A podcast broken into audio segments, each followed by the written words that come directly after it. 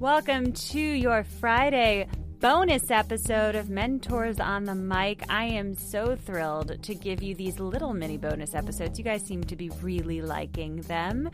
And whether you've come here from my longer Monday mentor interviews or have checked out some of these wonderful mini bonus episodes, I hope you enjoy this. These are just either tips from my mentors or tips that I've learned along the way that I teach my clients in either communications or in acting.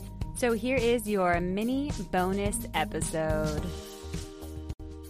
So, this episode is specifically about creating your own work. Everyone always says, if you're creative in this industry, you should create your own work and not wait for people to give you work it's easier said than done, right? My thoughts go to, well, what exactly am I creating? If I'm an actor, do I create my own film? What if I don't write? What if I don't know what I'd write about?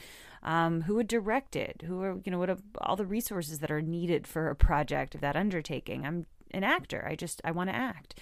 Um, my director friends will tell me the same thing. They'll be like, you know, I want to direct my own film. I don't know how. I don't know where to start you know, actors are concerned with getting agents and managers, so are directors, writers. I mean, there's just so many things to consider. It's not just that easy. And so I always love to talk to the mentors on this podcast about how they started. And oftentimes it starts with, or part of their journey is aligned with creating your own work. So I figured I would choose three of these stories and share them with you today. So, our mentor this week, actually, full episode was available starting earlier this week, is director Rosemary Rodriguez. So, Rosemary actually started, you know, in her 30s as a director, really. And, you know, she's, she talked about how feeling a lot of shame in wasting a lot of her, like, for, you know, 20s and stuff like that um, and not creating during that time. And I'm sure a lot of us can relate to that. Um, so she was told by a producer to raise a $100,000. So finally, she started working a corporate job and she had a little notebook by her bed. And every night she would record the money that she earned. And that money would be put aside, it would be set aside. And at one point, she had saved a $100,000. Now, in her case, she had created a work that was semi autobiographical, which turned into the film Acts of Worship. But she went to that original producer and said, Listen, I, I saved that 100000 we were talking about. Let's put this together. And that was still obviously hard to do. There are still challenges with putting a film together, especially for only a hundred grand. But she was able to put that film together. And that film actually went to Sundance which she which led to her agent and her manager. It wasn't all roses though, as she was offered projects afterwards that didn't that weren't really aligned at all with the genre of the film that she had put together, Acts of Worship, and were really like romantic comedies, etc. So she she felt like very distraught for a period of time. She even went back to her corporate job but she was able to parlay that experience into a fellowship, which led her to make a living in directing. And she's now directing episodes of our favorite shows like The Walking Dead, Law and Order SVU, The Good Wife, Jessica Jones, and more. Um, she currently is in Mexico filming a production right now. Um, check out my social media at Michelle Simone Miller for uh, a time. We're planning on doing an Instagram live this week. So I'm not sure if it's happened already or if it will happen. I have a feeling it's going to happen still. So check that out and listen to her interview to hear more about her story. It's so fascinating. I got I got a little emotional hearing it. Um, and I think that you guys would find it particularly inspiring. But that's how she was able to create her own work and parlay that into her career as a director. The next story I want to go into is Tony Goldwyn. So, actor and director Tony Goldwyn, you might know him from Scandal. He was in the film recently King Richard, starring Will Smith about Venus and Serena Williams. Tony Goldwyn started his acting career actually in theater. So, he spent multiple summers while in college in Williamstown, which is a prestigious theater festival. And he got together with some of those friends when he moved to New York um, some of his friends from Williamstown in his friend's apartment. They just put up, like in this illegal loft, they put up a Sam Shepard film and they invited anyone in the industry that they were able to. And he actually got his first agent that way. So the simplicity of imagining him putting up a play in his friend's apartment and just inviting people that way just that secured him his first agent. So i figured i would explain i would share that story with you guys. He also in his episode really later on even talks about how important creating his own work was. It's his number one tip for anyone creative but especially actors. Because at one point he said you know, he, he came out with his breakthrough role in, in Ghost, which is an incredible story, mind you. And he said, you know, if the rate this is going, he was being offered projects he wasn't crazy about. He had no agency, no autonomy. He had an agent, but no agency and no autonomy. And he was like, you know, if I'm going to do this, if I'm going to keep doing this career, I need to have a bit more say. I need to be able to produce my own work. And so then he talks about and outlines how he started that later on.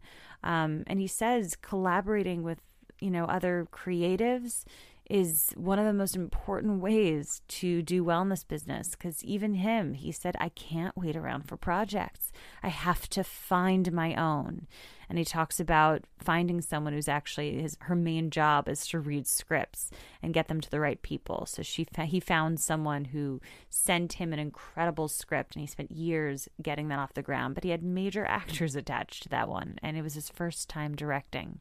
So that's Tony Goldwyn's story on how to create. The third and final mentor I wanted to reference was Ben Giroux. Now, if you remember him, he was the early season two mentor, and he really started out making small videos with his friends, just like, you know, funny, silly videos uh, with his friends uh, for a long time. And that creative muscle really led him to produce, you know, his own, to create his own production company and create these well produced YouTube videos where after a while he started approaching brands for sponsorships. He was like, listen, I, I can do something for your brand. I can do something to showcase your product. And that worked. And he started making a little money that way. And after a while, he started creating these really huge music videos that went viral, including a music video that was called Back to the 90s. I don't know if you remember that, but that was followed by incredible, like, you know, media appearances.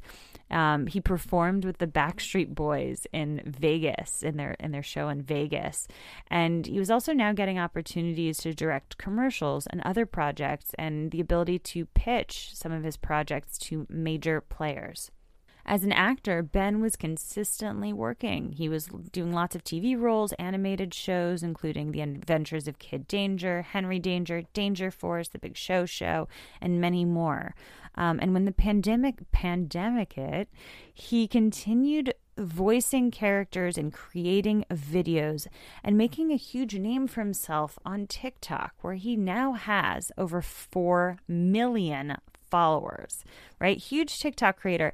And I really feel like there's a direct thorough line in his career from making those small videos, those short videos with his friends, and those early YouTube videos with his production company, which you can find online now, to creating rapidly on TikTok and all of his recent bookings, including The Big Nate, starring like Dove Cameron and a lot of incredible people. And he's the main character. He's Nate in Big Nate for Nickelodeon. Um, and I really do feel like the muscle for creating, even the small videos, that muscle has lent itself to being able to create bigger things and being able to be creative in auditions and and the bookings that he ended up you know booking so I just feel like there's a direct correlation. It reminds me that even creating this podcast is a form of creating. And I feel that way because, you know, I started creating these episodes, these full episodes where I interviewed people. And that was only after creating panels for the college that I went to, Brandeis University. Then I started creating this podcast.